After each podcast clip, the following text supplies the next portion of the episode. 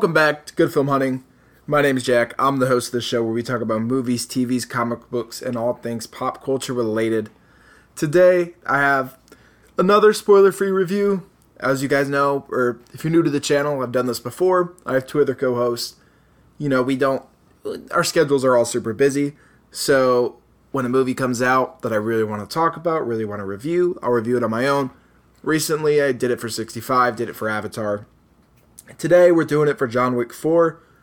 And going into this film, the only thing people have talked about is how this is one of the best action movies of the decade, blah, blah, blah. So I was like, all right. I love John Wick. I love the first one. It's arguably my favorite action movie ever, up there with Skyfall. And I love the other two as well. It's an amazing trilogy. But I was like, all right, is it the John Wick hype or is it the... So I go in with high expectations, like sky high expectations. And somehow Chad Stahelski absolutely passes them. There's Skyfall. There's the Mission Impossibles. There's the Mad Maxes. Right up there, John Wick 4. This, I told Nate and Jack this. This might be my favorite action movie ever. After I watch it again, you know, I have to watch it again. I just got out of the theater an hour ago, so it could be incredibly biased. But man, and I'm not, this is non-spoiler, so I'm going to try and keep it as vague yet describe how amazing it is in all the ways without really revealing much. First of all, rest in peace to Lance Reddick. What an amazing actor. What an amazing character in this. What a beautiful man, Keanu Reeves loved him. Everyone on set loved him. He was in Destiny. He played Zavala. Spent many hours with that guy. And just what a great human being. And unfortunately, he passed the week before this movie came out. And I wish he would have been able to see how well received it is to the whole world and not just the critics and people, So RIP to him. Man, it sucks to lose him. His character... just like the rest of the characters in this. Amazing. And I'll save that for later. Because first I want to talk about the pacing. 2 hours, 49 minutes. It's the longest by 35 minutes or something like that in the John Wick series. And people question it, whatever. My thought is, you make a movie as long as it needs to be. Endgame needed to be 3 hours.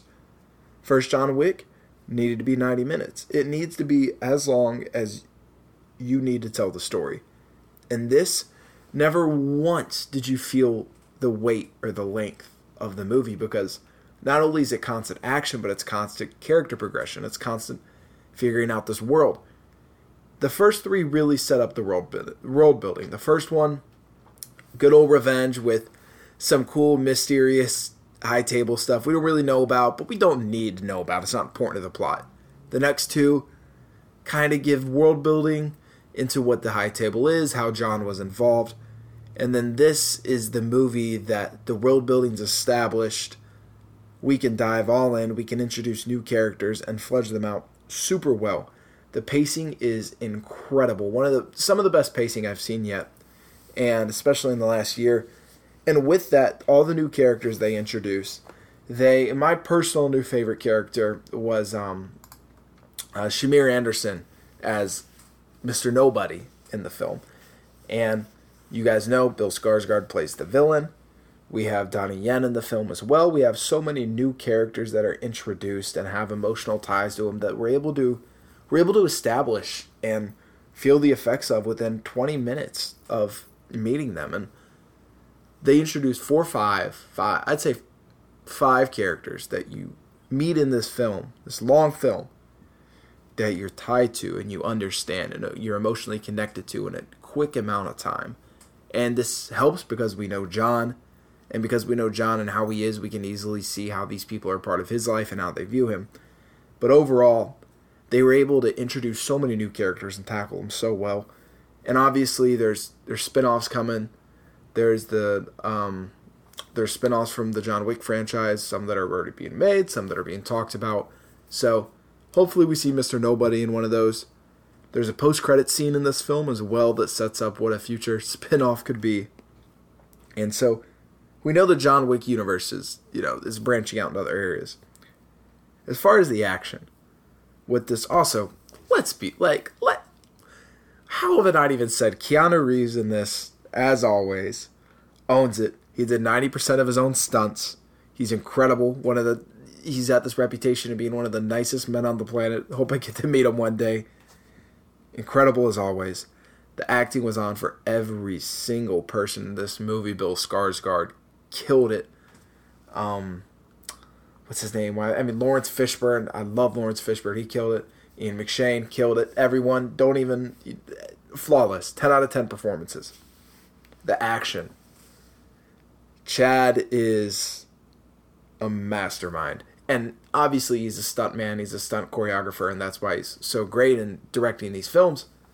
But still, every single movie anteing up find the most innovative ways, the most innovative fights. I'm not going to spoil, but we've seen, I'll just talk about the Paris, because Paris is in the trailer. In Paris alone, which is the last hour of the movie, 45 minutes, there's a fight scene where they're in a building and you get the aerial perspective like an old throwback video game where you're watching the action happen below you and you see the guys going through all the rooms and you have the aerial view facing down. You see all the rooms, the layout, like you're looking at a blueprint of an apartment. And you see them navigating the action in between. And it's just those, and then you see it tilts when they go upstairs. And this sequence alone, you'll just see the creativity and how innovative the stunts are. And this happens as well. There's two other big fight scenes in Paris alone, and there's in other countries that are... You have to watch the choreography and the stunts to understand how great they are. Like, it can't even bring justice to them. It's how it's always been. And, of course, there are ways that John Wick kills men that just should not be, you wouldn't even think of. He doesn't kill anyone with a book this time, but there is a scene in this movie that Gambit himself would be very proud of. That's just a hint. And then finally, to wrap it up, the first John Wick to me is emotional. Like, obviously the first 20 minutes of that film are just meaning to build you up, to break you down, and feel the revenge that John feels. And in the next two movies, there's emotion tied, but it's not as personal to all the characters as it is John. That's how I've taken. I just rewatched them this past week, 2 weeks, and that's how I felt. This film, every character introduced, all 4 or 5 plus John, have emotional ties, and it's poetic. Not only through the dialogue, there's a scene with Winston and Bill Skarsgård's character that they have a scene, and then later on, it's the movie very on. It's just very poetic. The dialogue's poetic, the themes are poetic, and it's gorgeous in that way that you go to an action film and you don't expect to be hit with the poetic emotion that's tied into this film. And I think that's some of the reason I loved it so much. And I love the John Wicks. So maybe I'm biased. Just get out of the theater. Maybe that's why I'm biased. And then finally, if I'm to tack on one more thing, to go along with the choreography, the cinematography in general, there's a shot at the start of the movie with John Wick at a certain Continental. And you'll see it when you see it. It's like 10, 15 minutes in. And that shot alone, I was like, okay, this is going to be one of them films. The coloring... It's gorgeous, as vibrant as always. The cinematography in every one of these films is gorgeous, and this just takes it up a notch. And it's nice to see that in a quadrilogy, what might be my favorite is the fourth one. That doesn't happen a lot. There's not a lot of quadrilogies that are great. Toy Story is the one I could think of where everyone's really great, and even then the fourth isn't my favorite.